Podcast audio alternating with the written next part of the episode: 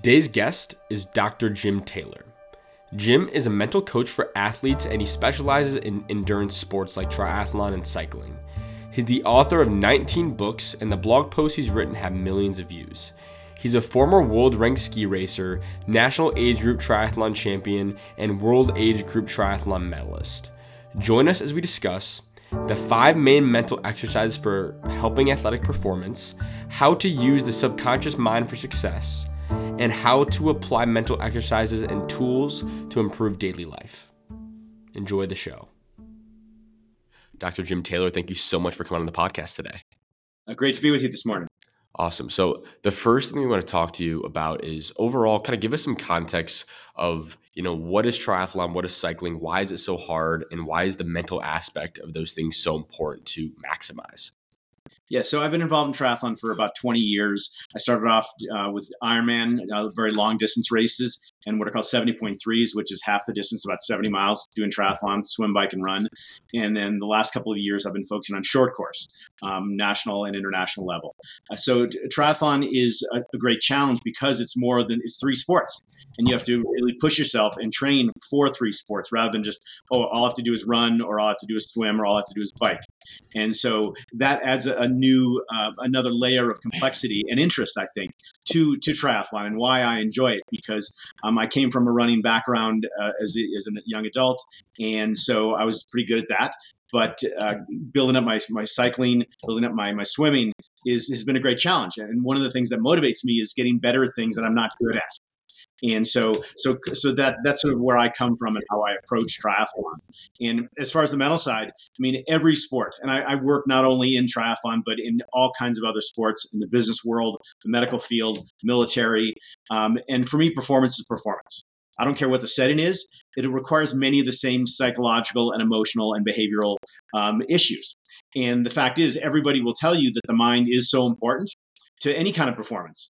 And yet, very little is done about it. And I can talk a little bit about about what mental training and sports psychology is when you when you're ready. Of course. Of course, that'd be amazing.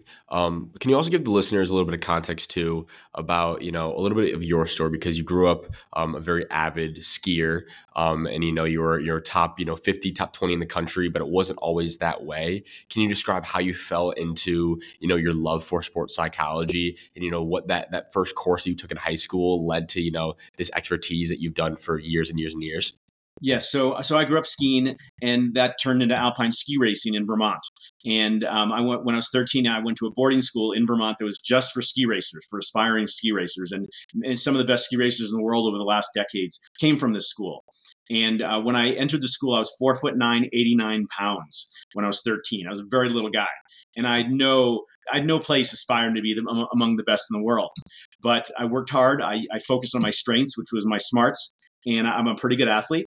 And um, I rose to top 20 in the nation, as you suggested. Um, I competed against the best in the world. But before you think I'm, I'm totally bragging, my motto, my sort of saying is, um, I competed against the best in the world, but they weren't worried about me. And so, uh, so I made it to I made it to quite a high level, but um, but I never made it to the very top. Um, um, mainly because I just didn't have the genetic capabilities for it. I just wasn't big enough and strong enough. And so, um, but when I was 17, I was really struggling mentally. I didn't have confidence. I got really nervous before races, and I was performing really poorly and really inconsistently. And that summer, I took a, a, college class that I discovered at a nearby college that introduced me to a lot of the things that I do with, with the athletes I work with now. And I applied everything I learned in this class to my ski racing. Um, positive self talk, relaxation, uh, mental imagery was, was probably the biggest factor and I took a quantum leap in my performances. Um, top 20 in the nation, as I said. Um, I made the bottom of the US ski team. Um, but more than the results, what was most powerful for me was that when I got in the starting gate of a ski race that next year, I not only knew I was going to finish, I knew I was going to win. And I, admittedly, I didn't win all the time, but but there was this just amazing improvement in my skiing, and it was due entirely to my mental preparation.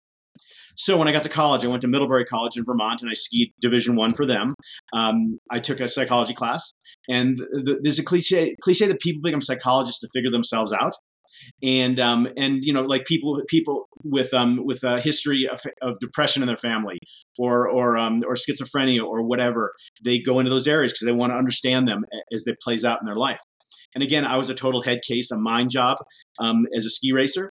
And so again, I got to Middlebury, took an intro psych course, and the way I put it is, I didn't choose psychology; it chose me. Like I did, like I, I grew up in a very comfortable environment, so I could have gone to medical school or business school or whatever. But it, it the psychology bit me, and um, that's been my life's path and my passion and my purpose um, for the last many decades. I love to hear that. Um, you just talked a little bit about like the mental um, mental exercises and whatnot that you were doing like in your time when you were starting to learn about all this something that i was really interested about and i wanted to hear from you about is um i think you have a unique, unique perspective because you're both like you had the uh, the athletic perspective as well as like the quote unquote academic perspective. So there's so many tangible metrics as an athlete um, to like assess your physical strength, right? Like what's your time? Like if you're a runner, right? Like how much can you lift if you're a power lifter, etc. Um, what are metrics for mental strength? Yeah, so this that's one of the real challenges with the mental side is that it's basically trying to grasp onto fog. So as as you suggest, if you want to see how strong you are, you go into the gym. You can see, you can feel the number of plates on the end of the bar. You can see your time on the track. Um, you, VO2 max. There's all kinds of metrics around endurance sports. So you have hard data. So it's easy to literally and metaphorically wrap your arms around it, embrace it, and and own it, and and and really be convinced of the value of using these metrics to train to achieve your goals. The problem is that the, we can't measure the mind directly. We're getting closer in some ways, but we're still a long ways away. And I'm still working on a USB port into the side of the head. Um, um, but uh, I, haven't killed any patients yet, but um, um, I haven't quite got there yet. And I'm totally joking about that, by the way. Um, so, uh, so th- th- a lot of my work is about making the mind tangible. So, so I use the metaphor of mental muscles. So the mind is made up of muscles, just like the, the, the body is. And just like the body, mental muscles can be weak they can be strong, and they can be injured. And there are five mental muscles that I focus on most uh, motivation, confidence, um, intensity. Let me briefly explain intensity. So, when I talk about intensity, I don't mean like mental intensity, like super serious. I mean this range of physical activation from really relaxed to sheer terror. And for somewhere between sleep and sheer terror, you perform your best.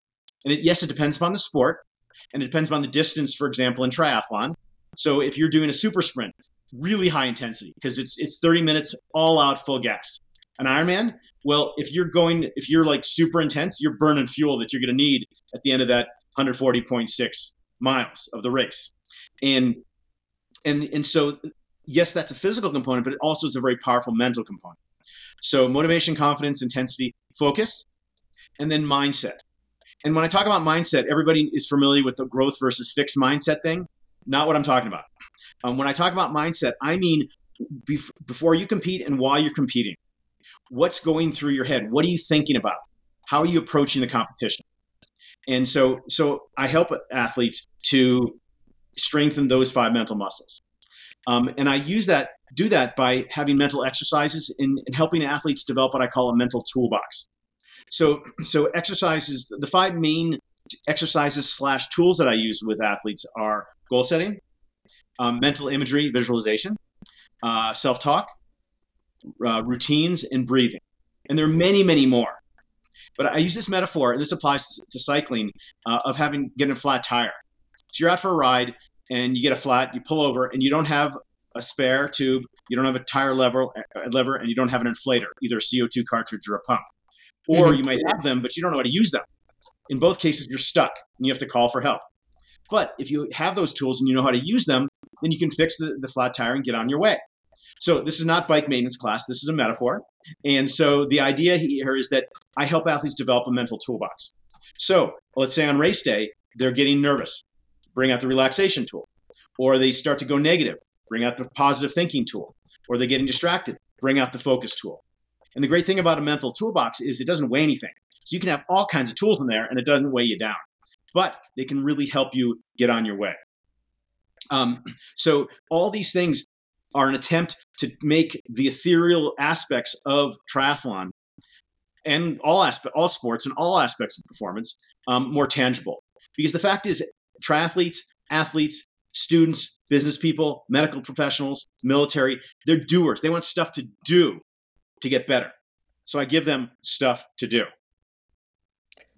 Which one do you think is the most difficult to train, or which one have you seen is like the most difficult to train, overcome? What does that look like? Um, in terms of mental muscles or mental exercises slash tools? Mental muscle, mental muscles, mental muscles. Yeah, um, I would say um, motivation and confidence because um, motivation you know there are things it's, it's one of the hardest topics for, for, for, me to deal with when i have an athlete come to me who's unmotivated. Because the fact is i can give athletes tools they can use to motivate themselves on any given day. But the fact is to be the best athlete you can be you have to get motivated be motivated every day. And so a lot of what i do well especially with young athletes parents bring their kids to me and say my kid's not motivated. Help them find their motivation but I think they're totally missing this. It's like find the motivation. Like they lost it. Like, oh, is it under my desk? Is it behind the TV? You know, that's not the way I think about motivation. Because I think sports, I think achievement of all sorts is highly motivated and it's engaging and it's interesting. So if I have an unmotivated athlete, I don't think in terms of where's their motivation. I ask what's suppressing their motivation. And maybe it's they don't have a, a, a, they have an abusive coach or their parents put too much pressure on them or they're in the wrong sport or the wrong activity, or they just haven't found the metaphor I use is fuel. Like they haven't found what fuels them. They need because you need to figure out why when it comes to motivation, why you do these things. And if you and if, if it's for the for the fame and the glory and the money, probably not a great motivator because it's probably not going to happen. But if it comes from an absolute love of the sport or loving to improve or, or competing um, or hanging out with your buddies, that those are all different ways to help people figure out their motivation. Because if, if you can help people find their motivation, then motivation is not going to be a problem because they have to do it be, simply because it's who they are and it's what, what, what fuels them. So motivation is really important. And it's the foundation because without motivation, nothing else matters because you need to be willing to do the work. The second is confidence. And that's basically your belief in your ability to perform at the level you want and to achieve your goals. And confidence is something that takes a very long time to develop. It comes from experience. It comes from a lot of different exercises that I give people, but also confidence can be lost so quickly. One bad race, one bad training day, it can be gone. And ultimately, especially in triathlon and endurance sports, you you might have all the ability in the world to go the distance at a certain pace, but if you don't believe in that ability, you're not going to go go at that pace because you're afraid you're going to blow up at the end. So everything I do, everything athletes do in their physical training, in their preparations, it's not just about getting themselves physically prepared to go the distance, but instilling them the belief that when they get to the line, they believe they know they can achieve their goals. And, and that is a building process.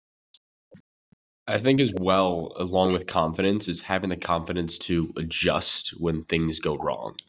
Mm-hmm. For example, and I'm sure you've had many a story like this. I competed in our um, our conference race a couple you know weeks ago, and 25 you know meters in the swim got brutally kicked in the shoulder and it like popped in out and back in. And then i immediately was just thrown off everything having a bad race my arm hurt the whole time and my confidence was shattered. I had five minutes like lost five minutes in the swim that i normally have. All this stuff came to be. What is the importance of visualizing and practicing even the worst case scenarios prior to competition and prior to being in the moment? Like how why is that so important to do? Yeah. So so first of all, um, I'm, I'm going to swear here. Hopefully it's, it's okay. I'm just a little little bad word. Um, but the fact is that in in um, triathlon, in so many aspects of life, you can't control everything. And my little saying is, shit happens in triathlon. Triathlon. There's my swear word. Things go wrong. Things out of your control. And so, ideally, what you want to do is prepare as well as you can to make sure you to control everything you can control and then have a plan when things go wrong so you know you know having your shoulder pop out that's that's a, that's not something you can just easily adjust to because you're in pain but maybe you, you your goggles get knocked off your face um, and the way you keep that from happening is you um, you put your cap over your the, your goggle strap Whereas you see a lot of newbie triathletes with a strap on the outside. So if they, their goggles get kicked off, then they lose their goggles. So try to plan as much and prepare for if things go wrong. Because eh, eh, one thing about triathlon, never things never go according to plan. Something always goes wrong. You screw up your transition. You drop eh, at the recent World Championships. Um, Taylor Knibb, uh, the top American who came in fourth in Kona, um, she lost two water bottles. And oh. I'm I'm amazed that, that this happens at the pro level because they should they should have that figured out. Um, so for me, what I do with all my water bottles, I take my daughter's hair ties, little stretchy things, and I hook them on on a hook somewhere, and I put them over the the nib at the, at the top of the water bottle. So so bottom line, you can prevent a lot of bad things from happening by recognizing what can go wrong and then preparing for them. But also in your training, and what's so important about about um, mental training is that it's training. So let me do a little little divergence here um, for a second. So um, all triathletes do mental stuff. So they do things to motivate themselves, to stay positive, to stay relaxed, to focus. But mental stuff isn't mental training. Just like going to the gym every three weeks and doing arm curls isn't conditioning. So what makes conditioning so effective is that it's comprehensive. It covers all the different areas of, of, of, of fitness that affects performance. Um, it's structured. You don't just go to the gym and do whatever. Most people have some sort of program that somebody developed. Um, it's also consistent. They go in, you know, a couple of times a week, or if you're a serious triathlete, I mean, I train six, seven days a week. Um, also, a lot of efforts put into it. So that's what makes any sort of program effective, such as conditioning. You get stronger by doing all those things. And what I do in my work is uh, take that same approach with mental training. Because I tell athletes, I want you to think about your mental training the same way you do your physical training. And so if if they do that, then it's comprehensive, it's structured, it's consistent, and effort is put into it. And that's how you improve in anything. Just like in, in college, you guys are both in school at Ohio State. You don't just study every once in a while, do you? Or you don't. Well, hopefully not. Um, you don't. Not you don't do well. You wouldn't do very well. Exactly right. Yeah. Um, you don't just study one one of your class subjects. You study them all, hopefully, so you can do well in all of them. And so the same applies to mental training. Now, the great thing about mental training is that it doesn't take a couple of hours a day to do. Whereas I spend anywhere from one and a half to four hours a day training for, for my triathlon life. Um, or you guys in school, you, you know, you're in school either in classes or, or studying, you know, five, six, seven, eight hours a day sometimes. Um, fortunately, mental training doesn't take that long. You can incorporate a lot of mental training into your swimming, biking, and running and lifting. And then maybe 15, 20 minutes a couple times a week doing things like mental imagery, um, uh, practice, set, working on your go- your goals for the week, things like that. So I, I so I, I think it's a really important way to think about that. I call it mental training for a reason because you're training the mind, and so you don't just start doing something in a race. You prepare for it. You do it first in training, so when you get to a race, then you know how to deal with it. You you say often train like you race, race like you train. And for somebody that might be overwhelmed or they've never intentionally thought about mental training, just like how you have progression of overload with any sort of training, how do you slowly integrate these exercises? Um, and we'll get into kind of more details later. But how do we get in? How do you start to progressively add them to your repertoire? Um, things like visualization. You talk about power words, etc. How are those added in a like conducive way for longevity? Yeah, yeah. So you can't start doing it all at once. That's for sure. Just like with conditioning, if you if you start doing heavy lifting um, all the time right, right away without any background in lifting, you're going to be so sore that you're not going to be able to walk for a week or so. Um, and so it's really of what I what I do is I'll, I'll, expose, and I think we'll talk about this shortly. I'll expose um, athletes to a list of different mental tools, and then from those mental tools, I'll say pick two for tomorrow and and, and use them. Because the idea is that, let's say in a race, um, you start to struggle physically. And one of the things that, uh, one of the greatest fears with triathlon is that you're going to bonk or you're going to blow, meaning you just run out of gas. But the fact is, there's been a bunch of research that has shown that whenever you think there's no fuel left in your tank, there is fuel left in the tank. And it's a whole evolutionary thing where our bodies have learned to keep stuff in quick story. So this was studied by anthropologists who looked at um, primitive societies in in um, in modern times, and they they they followed um, hunters who would uh, track a gazelle on the Serengeti for five for four or five hours, 15, 20 miles away from their home, and they'd kill it, but they still had to get it back home to feed the family and pass on the genes. And so, what evolutionarily happened was that um, the, our bodies learned that it had to keep fuel in the tank to get home. So, and there's been there's been um, research in this in the modern day human performance lab as well, showing that that when at when when cyclists, for example, think they have nothing left to do another time trial at the same pace, they're able to. It's just a matter of tapping into that fuel. And so, so bottom line is that if, if whatever you think you're going to have to do in training, excuse me, in in a race, you want to first do in training. And so, so when you have that experience of of, of struggling at, during a long bike ride, and you use some of these mental tools to keep yourself going, then you become good at them. Because in the race, in that moment, when you start to fall apart, um, and you get one of those flat tires that I mentioned earlier. Um, it's it's difficult to just sort of step back from the whole situation and go, okay, what's the situation here? What's my problem? What do I need to do here? Because you're you're in pain, you're suffering. It's a horrible experience. You can't think clearly and rationally. So the only way is in training to have done experienced these same things and practiced using these mental tools over and over again. So when you get in that same situation in a race and you start to struggle, you go, "That's in my toolbox. Let me bring it out." because you don't want that to take up more effort and cause more problems than you already have because you already have plenty because you're struggling.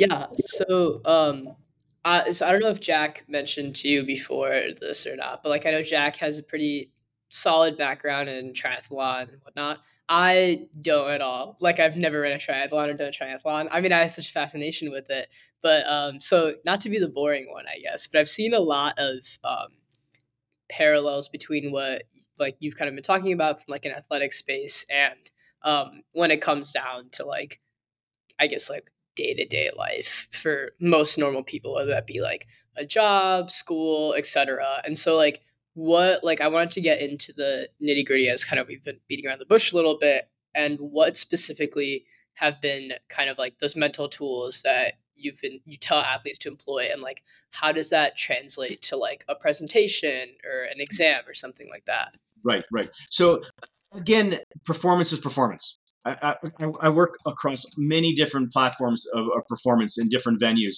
and um, and really what I found is that all pretty much all the same psychological and emotional and behavioral issues are the same. Now, some some achievement areas are more intellectual, so they're less physical. Some are much more physical. I'm being a surgeon, obviously very physical, but it's more fine motor skills rather than necessarily endurance. Although they certainly have, in some cases, you know, 10 hours of surgery on a very difficult case. Um, but you know, presentation, preparing for an exam, um, putting together a project at work, um, speak, presenting to a board. Um, when if you're in the C-suite, if you're way high up, all these things require many of the same things. And so it's again, you know, being motivated to put in the work to study, to prepare for that exam, or to to really know your material for a big presentation you've got in class. Because for me, the greatest test of your knowledge is can you teach it? Can you communicate it either to a group, to an individual, or often in writing?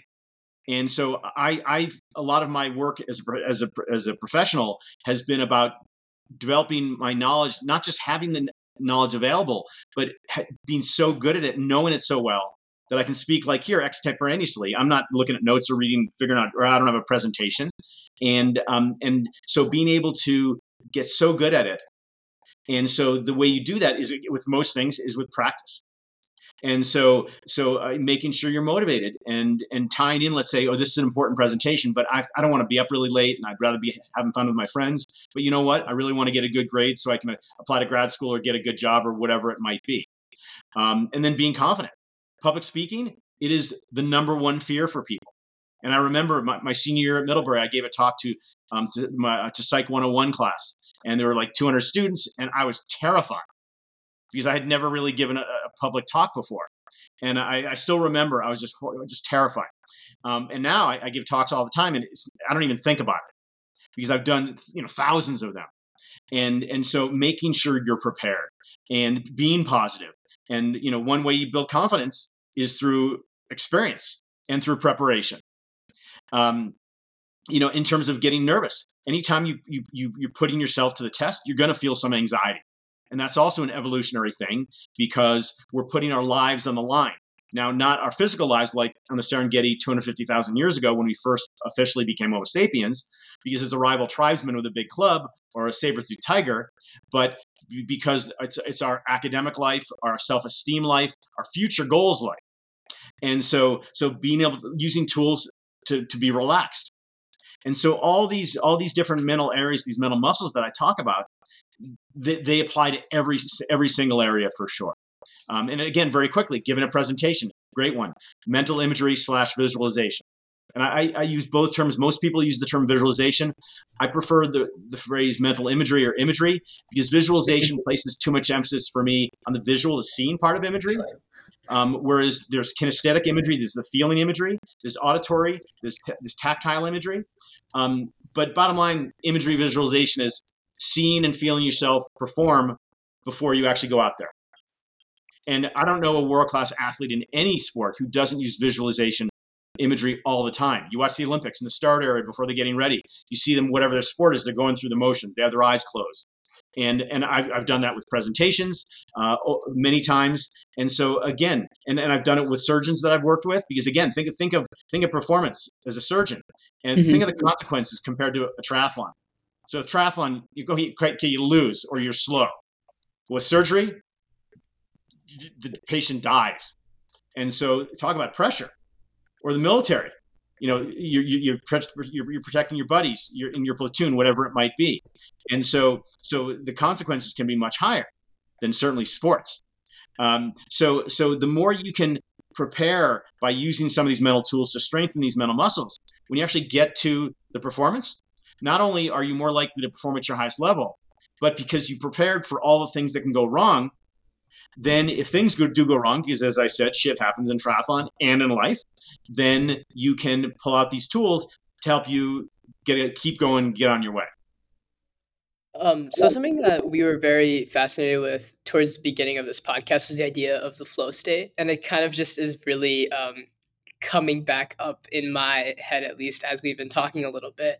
Um, and so I'm curious, like we talked a little bit just about the um, like tapping into that fuel that you think you don't have what does the self-talk look like from an athletic I mean you can choose whatever perspective like from an athletic perspective from like a boardroom perspective like what does that look like when you're like maybe like i haven't slept that much because i've just been up like really working all night whatever i have something in the morning literally like me for this podcast this morning i was just like oh it's been a really rough week like self-talking me out of bed like what does that look like yeah. So especially if, if you're struggling in some way, you can't just say, oh, I'm having a great time here, or I love this, or this is so cool. You're not going to believe it. So you have to be realistic in what you say. But it's also really important. One of the most powerful aspects of mental of mental training and self talk is gaining the belief that, that you have control over your mind.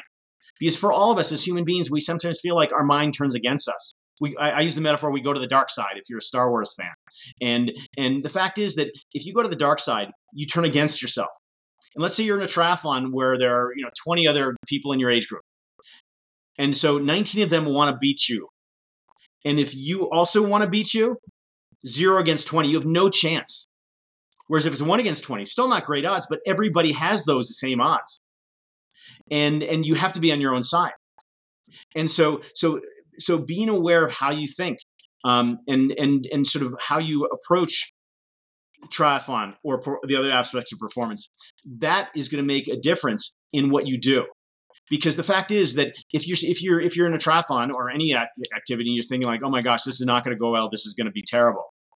What happens then with that negativity? Confidence goes down motivation goes down um, either your intensity goes up because you get really anxious because you still have to give that presentation or it goes down because you've physiologically given up. You're focused, you're focused on all the things that are going to go wrong. And you get this really bad negative mindset, and you have all kinds of emotions like anxiety and fear and frustration and disappointment. And you haven't even done it yet. So, so it, it, it confidence is a muscle that has to be trained because not only does it have to be strong, but it has to be resilient. Because it's easy to be confident, for example, when everything's going well, because the world is, is giving you information that that your confidence is worth is worthy of having. But it's most important to be confident when things aren't going well. And so, this getting back to this idea of, of control, that you have the capacity to control your mind, because because I, I talk about this with my athletes all the time that there we have two parts of our minds, the unconscious and the conscious. And the unconscious, there are three parts of the unconscious. One is our primitive instincts. And we as human beings like to think that because we have this thing up here called the, uh, the cerebral cortex and up here the prefrontal cortex, that we're somehow, uh, you know, these highly evolved beings that we're not like animals or we're not like cave people. But we still react to the world very much like we did on the Serengeti 250,000 years ago. or 250 million years ago when we climbed out of that primordial muck as, as lizards or reptiles. And um, so when we get nervous before a talk or a triathlon, well, that is our survival instinct. The problem is our primitive brain doesn't know the difference between physical life or death back in the day and and and and psychological life or death in this presentation because if I if I if I totally blow this presentation, then my future is over. So it becomes a life or death situation, even though it's not physical life or death. And so, so that's one powerful force of our unconscious. And the problem with the unconscious is that we don't know it's there. We don't know what drives it. Um, second one is emotional baggage. So I, in addition to my what I call traditional mental training, I also deal a lot with with what I call attitudes and obstacles. Because I find that a lot of people, they might have pretty good mental muscles, pretty good mental toolkit, but they go into competitions or presentations or high stress situations um, with attitudes that interfere with their ability to perform. And some of the most common um, unhealthy attitudes that I find that I work with are overinvestment. Like, you, of course, you want to care. You want to be invested in whatever you're doing. But if you're overly invested, it becomes a life or death situation because you're putting your self esteem, your self identity on the line. Perfectionism. Perfectionism, it's like having to be perfect, but if you're not perfect, you beat yourself up. And fear of failure, epidemic in our culture. Probably the number one reason why young people come to me. They don't know it. They don't know that's why they're coming to me, but that's the underlying issue. Because these days, it used to be if you got a B, you're solid. Now B is like a monumental failure in our in our achievement culture. Um, uh, a preoccupation with results. So here's the problem: results matter. You don't get ahead in life by being a nice person. That that might help. Um, you don't get ahead by working hard, although that's necessary. You get ahead by producing results grades, SATs, GREs, MCATs, uh, sales numbers, um, time in in um, in a triathlon or whatever metric you have in other sports. Um, but by focusing on results, being preoccupied with results actually prevents you from getting those results because you're not focusing on the process that is what you need to do to get the results. Um, and then expectations and pressure. I have to do well today. Oh my gosh, my my entire future is is is is is, is this interview today. And that puts immense pressure on you changes your physiology changes your psychology your thinking your emotions and it sets you up for failure. So so a lot of my work is about clearing out the crap. And i, I use the metaphor of a weight vest. Imagine you're about to begin a triathlon or and um, somebody forces you to put on a 30 pound weight vest how's that going to feel well you're going to feel heavy and how's that going to go in the swim well you're going to sink like a stone and and you can apply that metaphor to to other non-sport situations. And a lot of my work is about taking the weight vest off because the weight vest is all those unhealthy attitudes that basically sets you set you up for failure. Because ultimately, when you, when you get it to the, to the line of a triathlon, or you step up to the lectern to give that talk, or you go into the classroom for the exam, or you go to the OR for for um for the surgery for surgery, it's all about just you know you talk Nimesh about about flow, and flow is is is not something it, it, that's an outcome. That's an outcome. You do a bunch of stuff to get to that flow state, and so so all the things I do in a way, you know, there are all kinds of terms for it. Flow, um, uh, uh, um, being in the zone. For me, I, my phrase is prime performance, and it's all about basically going into a, a performance feeling like I'm totally prepared, I'm ready to go. I don't need to think about it really. I just do what I've trained myself to do. Because in a way in many areas thinking gets in the way. Um, because thinking can turn into judgment evaluation criticism worry doubt all those things. But if, if you've really prepared well for an exam for example you don't need to like think about like oh what's the answer here? It's just like it's it's it's in your memory banks and it comes out if you're prepared well for a presentation you've practiced enough that you know the material so well you don't need to think about the presentation you just give the presentation. And in triathlon, you don't need to think about what you need to do go hard. You just go hard because your body, you've prepared your body and your mind to do that. Hey, sorry to interrupt. If you listened this far, I truly appreciate it. If you could do me a favor, please share the podcast however you found it, whether it was on social media, through a friend, or even myself. It would mean the world to us if you've been enjoying the episode. Take a few seconds just to share it. Enjoy the rest of the show. you're learning the mechanics so well that like you, like you mentioned you're not thinking about what's going to happen um, and i also think going back to the subconscious that if you train the subconscious or give it the right information then it will make the better decision in the long haul like a slow change to attitude for example if you train your body to do that. And one thing that i want your perspective on is i've been a massive believer probably for like three four years now um, in listening to certain audio tracks or things to practice that mental psyche and preparation. For example, I have something called my master vision. It's um, a repeat of how I want my day to go, how I want my future self to act.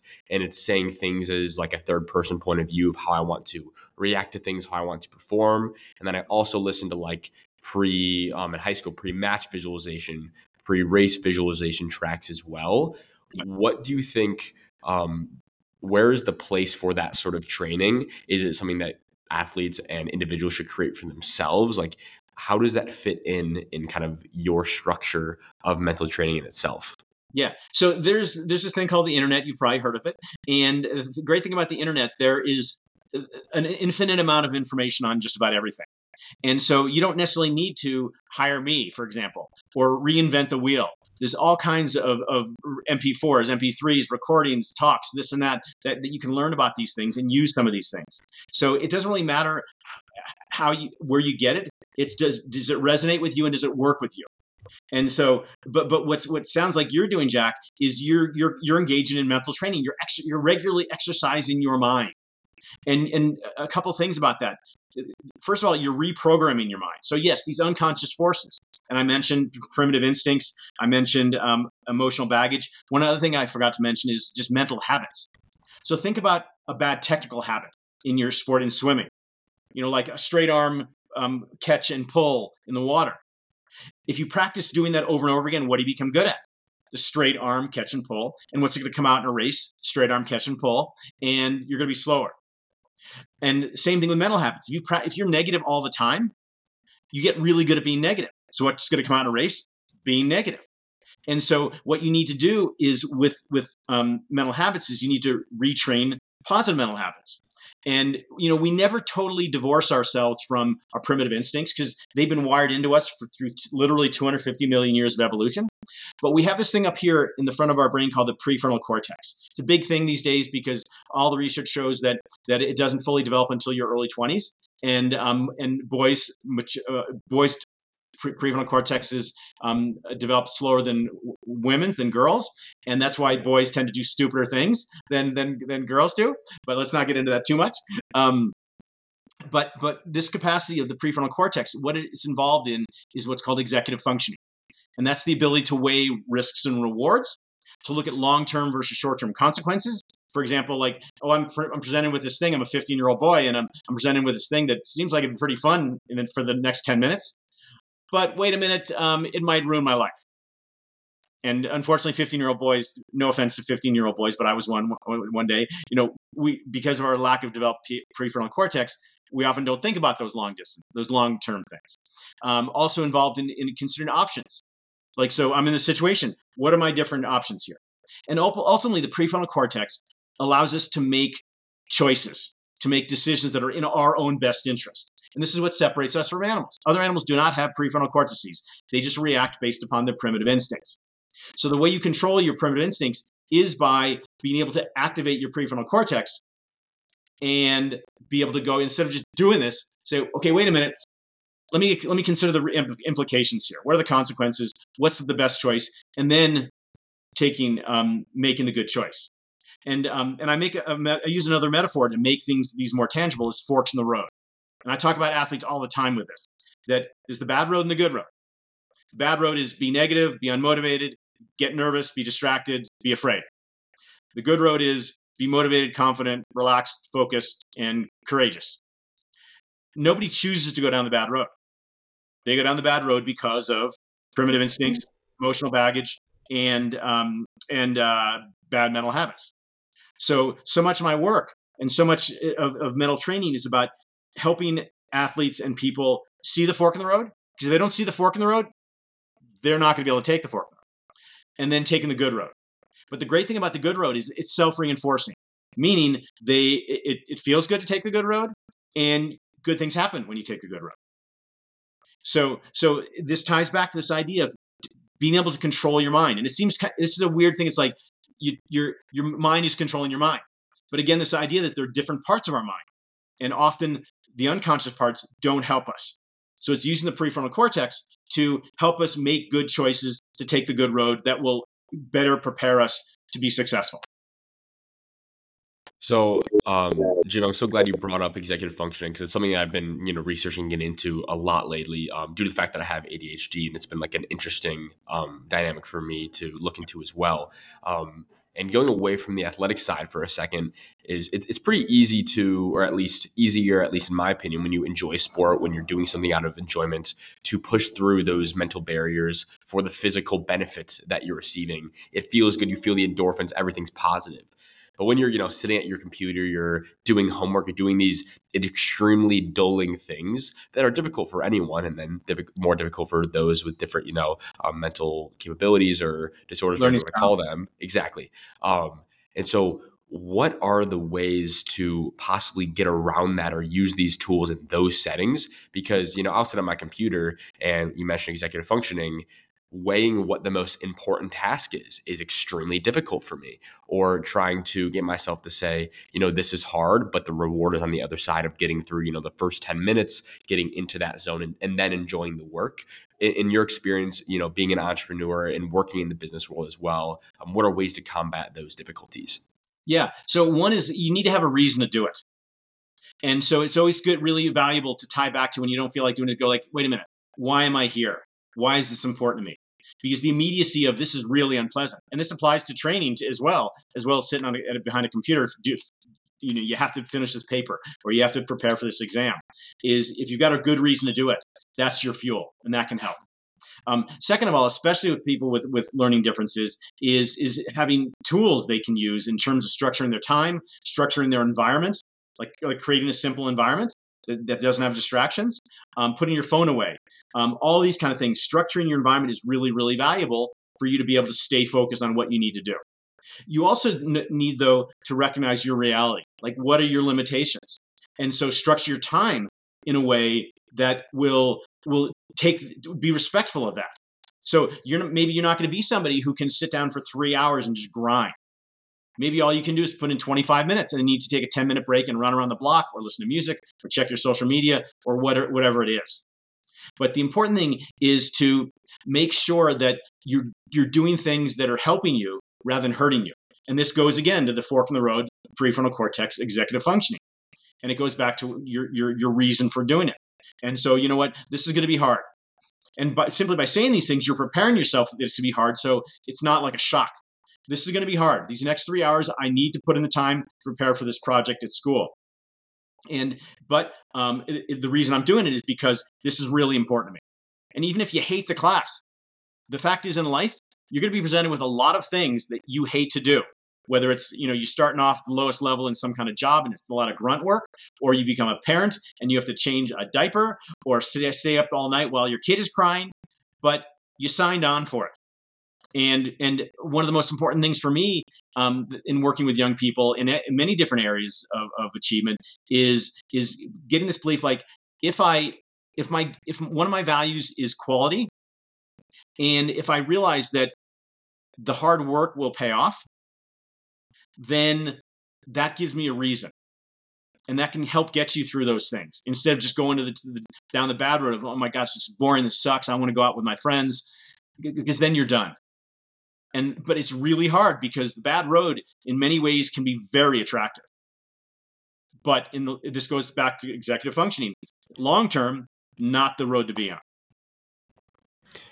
That's extremely interesting. Uh, the one thing that i want to expand on here is that in order to see you know that second rate consequence that you know maybe i don't feel good in an hour after doing the work but i know that it's towards my goal. In order to have that uh, feeling or that thought in your head you need to be brought back to some presence of reality. And um, one of the major issues of students in general, but those with ADHD and, and young people as well, is that they get sucked into these distractions and they use them as dissoci- um, dissociative tools as well. And so, for example, you start watching YouTube because you don't want to do work and you don't even think about the fact that you're you have this burning desire, this motivation because you're getting dulled by all these different um, over stimuli and whatever. So, what are ways to bring somebody back to presence and to ground them to continually remind them of you know that long term vision or what they actually want to do?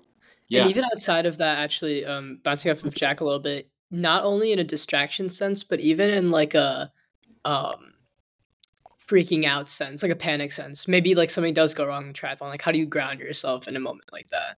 Right, right. So, um, so of two issues there. Um, first, in terms of grounding yourself, um, that comes from preparation and, and having a plan that things are going to go wrong.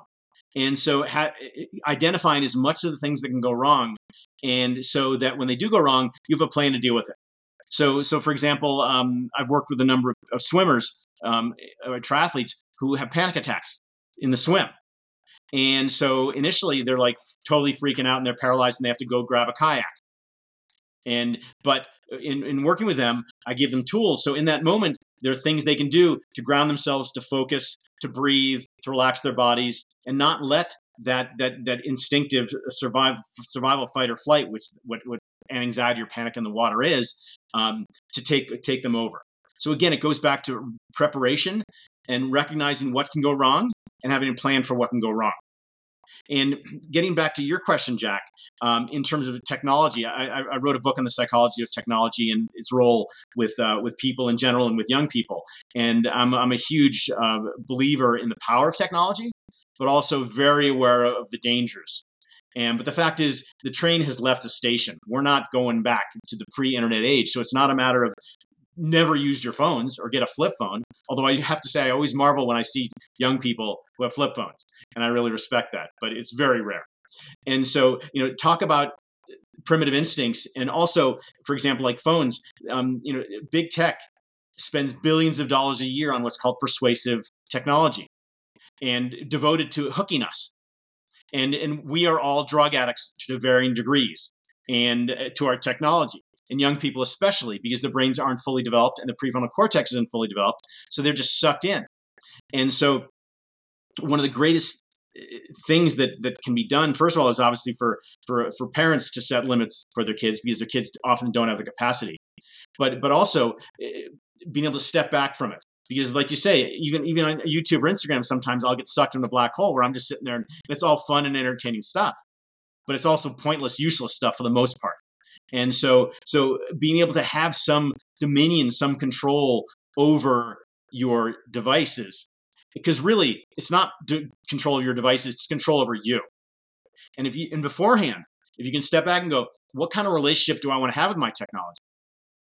And what role do I want it to play in my life? Because there's definitely a place for it. Technology is incredible. I love technology. But unfortunately, these days, it's become a rabbit hole. And so, you know, I don't have any magic prescriptions here, and this might be a, you know another another podcast to, talk about. But but really, just stepping back and being saying like like where am I at with my technology? What role do I want to play, as I said, and then what are some things that I can do very actively to make sure that it, they don't it, it doesn't become the priority. And it might be, you know, they, they're certainly it's sort of ironic that there are apps for not using technology, um, which is a bit of a paradox there. But um, but you know, there are apps. You know, getting somebody else to take your phone. Uh, put it definitely if you if you need to work, put it in the other room. And a lot of people have smartwatches. Take your watch off if it because it's constantly pinging. You're going to be. What happens is you create this anticipatory awareness. So you're you're you're you're th- you're aware of you're thinking about the, a potential ping or vibration and and and so it doesn't even have to have ping it's just your awareness like and so you have to get all that stuff away. And again it goes to managing your environment and and having the self-control to manage your environment um, comes from focusing on your priorities your long-term goals and so on. And some so sometimes you might need to print something out above your computer that says you know your future is on the line or or something some reminder because in that moment when you're you know you, oh i'll just look at my look at youtube for a minute or two or tiktok for a minute or two and it's like and then you get sucked into it. But if you if you're about to go there and you go oh my future. Fork in the road. Which road do i want to take? Which road one is in my best interest? And you know if you're younger if you're in high school or younger than that you have parents who, who take away the phone but in college or as an adult you're on your own. And so you have to be you you have to have the wherewithal to have that awareness to consider your options to make those choices that are healthier for you I completely agree. I'd say the the best, just like any, because in, in some capacity, it is a vice um, for for many individuals. Like any vice, the best way to get rid of it is to eliminate it completely and have those apps off your phone. That's one thing that I have, you know, done extremely well. For example, Instagram we use for reaching out to guests. It's easy to go to a DM and then you get off and you're like, wait, why was I even on this in the first place? And then you like go down the rabbit hole on accident because you're on your phone. You have an expectation of like this is the place where I do this thing and I waste time on this thing. And so even just putting it on my desktop, I'm more so doing work on my desktop is the place where I do work. And I, I want to even transition to environments because um, you've talked about subliminal messaging environments, having the smiley face somewhere, having um, even writing on your arm if you're in the aero bars, um, having you know stuff on the handlebars as well. How do you prime your environments um, for work and other things, even in your own life, to make sure that you're you're doing those and making that uh, those that good road choice? Yeah, yeah. Well, reminders are really valuable. And so, like I said, put up a sign that that has your goals, or as a reminder, make, simply make make a good choice or something like that. Um, there's been um, some fascinating research um, in endurance sports, a lot, mostly in cycling, where they found, for example, you mentioned smiley face. So they'd have a cyclist in an, on an indoor trainer, and they'll have a big monitor, and they'll have uh, have them do a time trial. Let's say like a, a like a 20 mile time trial indoors, and um, and they would um, keep track of their of their performance data. And in cycling, what's called wattage or power. And so they they would then flash subliminal smiley faces. And a subliminal means where it, it's flashed so quickly on the screen that uh, uh, we're not consciously aware of it. So we don't consciously say see there's a smiley face there, but our unconscious sees it. And do you know what happens? People can go harder. They can persist more longer, in significantly where they can go significantly faster simply because there is this um, this smiley face popping up. And in my little training cave, um, when I do when I do indoor um, cycling, I printed out a smiley face and I taped it up up there, and that's a reminder. So every time I look up, I see it, and that has that has a subliminal unconscious impact. But another really powerful tool. So there's sort of the unconscious stuff, but there's also the conscious stuff that has a powerful impact. So, for example, smiling. Smiling is this incredibly powerful mental tool that nobody thinks about because we, smile when we smile. But smiling has incredible psychological, emotional, neurochemical, and physiological effects on us because we're fundamentally physiological beings. So it's hard to think and feel down when we're going like this. And smiling is a motor skill. It's going like this. And this is a great exercise to try sometimes you're in traffic and you're really frustrated, or you're just frustrated with something or you're angry about something, force yourself to smile. It's hard to th- stay that way because your body's sending you a different message. Because when we smile, two things happen. First of all, as we grow up in our lives, we're conditioned to know, to learn that that's when we smile, life's good, we're happy. Also, there's been some fascinating brain research that has shown that when we smile, it releases endorphins. It releases serotonin and dopamine, meaning which is are our happy our happy um, hormones and um, our uh, stress reducing and our pain killing hormones. So, so simply doing like something like that, I build this into my training. So toward the end of a workout or the end of a race, I force myself to smile. And does it relieve the pain? Does it make no, of course not. But does it does it turn it down like one or two percent? Because especially in endurance sports, it's it's the athletes who can endure the pain the longest. The most pain the longest is the ones who are successful. And so, you know, you mentioned power words. So one thing that happens toward the end of, of, of a hard workout and training or a difficult triathlon race is that our body starts to rebel against us. We start to feel out of control. So if we have power words, words that make us feel strong, then then that can that boosts us. So for me, um, I've got two phrases I use: um, dig deep and finish strong. So late in a workout, late in a race, I'm I'm constantly saying that myself. Dig deep, finish strong, and because in a way it's a battle between your your your um, evolved brain and your primitive brain, because your pr- primitive brain, and this t- this especially ties in with with endurance sports like triathlon. Um, our primitive we, we have evolved to want to avoid pain at all costs. Because up until relatively recently, if we were experiencing pain, what was likely to follow? Death. And our, our, our, our primitive brain has, is an incredible mechanism for ensuring our survival because that's, that's what it's about. That's what our primitive brain is entirely designed to do. Unfortunately, what works well in the Serengeti 250,000 years ago doesn't work so well in 2023 triathlon or school or career or whatever. And so it's a matter of resisting those things. So having these power words gives us a sense of control. Like I'm strong. I had um, a female triathlete. Um, uh, her her key phrase was Captain Marvel. If you know the, the female Captain Marvel, superpower. And so coming up with a couple of words, it has an effect on us. And so here's a very here's a very simple fork in the road. Um, and I, I, I didn't discover this with research. I discovered this in my own triathlon training. I was doing a really hard indoor workout on my bike, and it was um it was four by six minutes at ninety percent of, of of my threshold. And what I noticed the the, the first um the first couple of times of these intervals, the last minute my power, my performance would start declining because I was getting tired. And then all of a sudden, I, after the second one, I had this epiphany. I said, you know what? I'm choosing to do this. I'm choosing to, to, to, suffer here to work work really hard to be in pain. And so I, I said that, to, that at that last minute of the of the next interval. Do you know what happened? My numbers went back up. And I used it the rest of the time for the rest of the workout. Numbers went back up. I've used it dozens upon dozens of times when I start to hurt. And again, when you start to hurt, your primitive brain starts to take over, and it naturally wants you to slow down. And I, I use this with the the, the, uh, the professional triathletes and other athletes I work with simply saying, I choose to push my limits. I choose to push my limits. And a couple things there. You're engaging your prefrontal cortex because you're taking, you're seeing the fork in the road and you're making the choice. That also sends a powerful signal to your primitive brain that we're not going to die here. I'm in control. I've got this. So the primitive brain can go, oh, cool. Okay, I don't need to, I don't need to pipe in and get the whole survival instinct going and get you to slow down. And so simple things like that can make a huge difference in your ability to endure. And that and that's um, in, in triathlon or sitting at your desk doing some grind of a paper that you really don't want to do. But I'm choosing to make this the best paper possible, not because I love the subject, but because I, I because I want two things. I want to do well in the class, and I want to develop the habit that whatever I do, I do it to the best of my ability. Because at the end of the day, that's all you can do.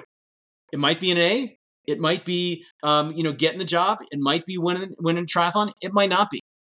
But at the end of the day, that all you can do is give it everything you've got. And if things don't work out, if you don't get the result you wanted, you, are you going to be disappointed? Absolutely. But you're not going to have regrets. And, and now we're, if you don't mind, I'd like to get into a little bit of philosophy here because this is deep, powerful stuff. So one of my most profound values is regret both professionally and personally. So, what's regret? It's wishing you had done something differently. And one of my most closely held life goals is to be on my deathbed when I'm 156 years old and say to myself, you know what? Life didn't always turn out the way I wanted because that's life, but I have no regrets. Every opportunity I took, every shot I went for. Wayne Gretzky said, I missed 100% of the shots I didn't take. You want to go through life and everything that presents itself, whether it's it's an athletic opportunity, a school opportunity, a career opportunity, an asking a girl or a guy out opportunity. You want to take the shot because you can't score if you don't take the shot. And almost always after, if I didn't take the shot, this is from when I was younger, and I learned this when I was probably about 18 or 19. And oddly enough, it came from being terrified of asking girls out and and I realized I was going to never get a date if I didn't ask. But why don't people ask? Why don't people give their best effort? Why don't people take the risk? Because they're afraid of failing. And if you can let go of that fear of failure and value just taking the shot, then two things happen. At the end of your life, or at the end of the day, at the end of a, a triathlon season, your college career, whatever it might be, you're going to look back and go, yeah, I left it all out there. And the reality is, if you leave it all out there, you're going to have some level of success. It might not be Nobel Prize or playing Carnegie Hall or winning Kona, but you're going to become successful, as successful as you can be. But there's nothing worse than looking back and going, ah, I wish I'd gone for it. because you can't you can't re- there's no redos in life. Now there you can there are do's in life, so you can you can you can have regret this time, but but learn from it and go. You know what? Next time, I'm taking my shot. Because the fact is, what prevents us from taking our shot is failure slash rejection, and that ties in with our primitive instinct. Because what's failure? It's a little bit of death. So that's our primitive instinct kicking in. But we're not going to die physically. And in most cases, certainly in most of your audience, if, you, if they fail in once or uh, in some way, they're going to be okay. They're going to survive. And not only that, they'll continue and thrive and find success. But one of the great gifts you can develop, it's not a gift, it's something you work toward, is to let go of that fear and be willing that everything that presents itself, just throw yourself into it. Because if you don't, the chances of success are almost nil. And if you do, guaranteed success? No, because shit happens in life. But it's your only chance. And that comes, for, that's whether it's making money, um, accolades, personal goals, um, relationships of any sort, across the board. Sorry, guys, I went on a bit of a rant there, a rant there, but I, I feel so deeply about that. It's so powerful for me. That was incredible. You absolutely put on a clinic there. Uh, before we wrap, I want to kind of ask you to give some of our listeners homework, both for my, I'm on the club triathlon team at OSU, so for both of them to implement when I send them this episode, but also for anyone. Most of our listeners are, you know, 18 to 25 or so. Um, what are like the more one or two simple things that they can start to implement, you know, in the coming weeks um, to start to see a little bit of that progress um, in their mental game? Yeah, yeah. So I, I, for me, it starts with knowing your why, and this is this is what fuels you. So if if you can understand why you do something, then you can create create an environment that supports that. And so so sit down and ask yourself for whatever kind of situation it is, whether school or triathlon. You know, why am I doing this? And so, am I doing it because I want to see what my limits, see how I can push my limits, or want to see how much I can improve, whatever it might be. And so, so that is a really great exercise to sit down and do. Um, the second thing is um, be aware of what you say to yourself, because our self-talk it basically determines what we do and how we feel, and ultimately what we think. So simply just sort of get a little catalog whenever you realize you're thinking about something like, "Oh, I'm get, I'm really critical of myself," or I'm, I'm I'm being mean to myself, or I'm not supporting myself. And and so you get a sense of because you can't change something if you're not aware of it. And that's that's part of that making the unconscious conscious. So so just becoming aware of how you think positively and negatively. Supportive uh, uh, discouraging ally versus enemy. Also notice when you get nervous in anything. That's a really powerful sign that you perceive a situation as a threat and again, it's the whole evolutionary survival fight or flight thing. And again, it might be a social situation. It might be getting ready to get into a go into the water in a triathlon. It might be getting ready for an exam.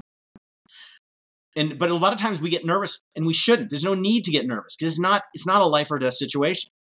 So the, the, the first part here is just really being aware of how you think, about your physiology, and your the emotions you experience and then then later on figure out like why because a lot of my work is about figuring out the why behind that. Like why do i get nervous? Why do i go negative? And then using some tools. Um, come up with some power words. Um, remind put put some reminders in your around your room or if you're a triathlete on your bike. Um, or on, on your right on your hand.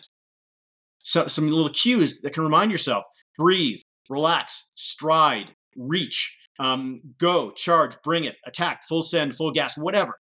Little power words or phrases that you can connect to. And then um, another really big one is surrounding yourself with like-minded people. This is, this is this is something that's really valuable. Being on triathlon club, being in a study group, having people because it, it's hard doing it alone.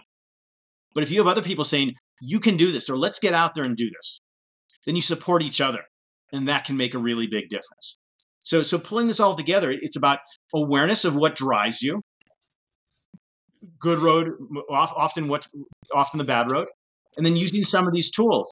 And and, and people can go to my website, um, my, my, triathlon category, um, under my blog, where um, I have an article. I think it's called "Mental uh, Mind Hacks for Mental Marginal Gains," and and it's it's a it's a list of all these very simple tools you can use that can simp- that can change the way you think.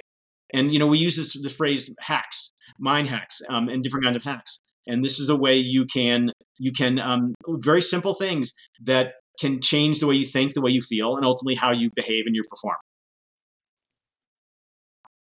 Thanks for the thanks for the list. Um, so just wrapping up, uh, everyone that comes on the podcast, we ask them two questions. So the first one is, what are two or three pieces of content? This can be like books, movies, television, articles, um, studies, maybe for your case, um, that have changed your perspective. Oh gosh, uh,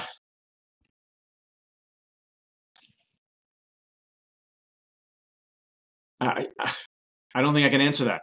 Um, I, I, I, I tend to be very self-generating. I don't, um, I don't watch a lot of TV. I don't read a lot of other people's books. Um, I, I sort of come up with my own ideas because I think that's what makes me unique, and that's what that's sort of my my brand, if you will. Um, so I really can't come up with anything in particular uh, except my own ideas. So um, I sort of failed on that one. I apologize. Mm, that's okay. But, yeah. Yeah. We'll take this moment, shameless plug. Okay. Uh, if you want to tell people where you can find your books, and then Yeah, Jack yeah. will get Yeah, you with the last question.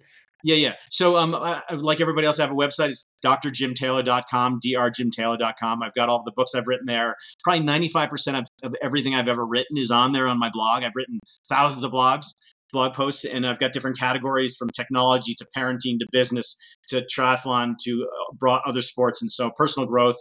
And so um, there's just a ton of information on there, some podcasts um, that people can learn about what I do and not have to cost anything. Oh, and also very, very I'm also on on Instagram and Facebook and Twitter and LinkedIn. I'm not on TikTok or Snapchat. No. We'll make sure to put uh, the links to you know your website and everything in the description as well. Um, but the last question for you today, Jim, is if you could go back and give one piece of advice to your teenage self, what would it be?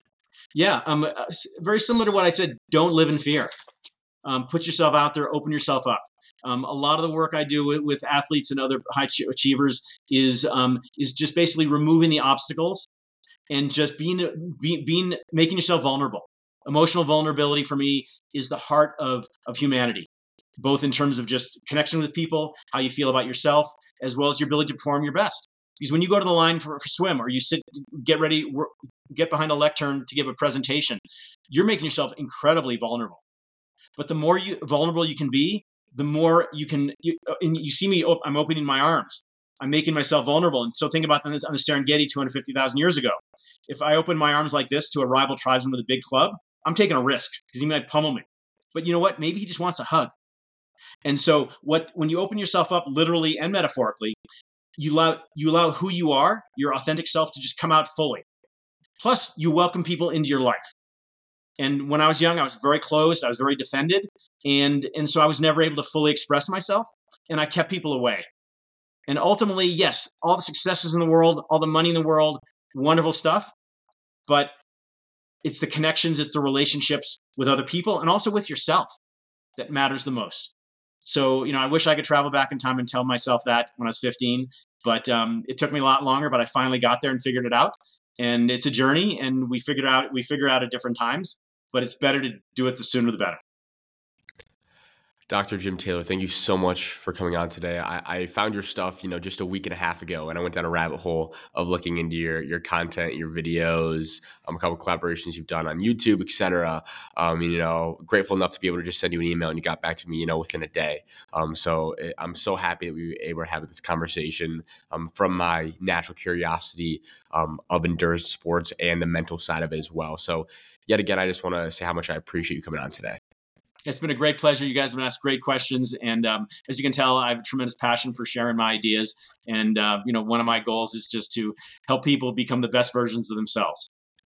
Awesome. Well, that's it for today's episode of Project Alchemy. As always, guys, peace.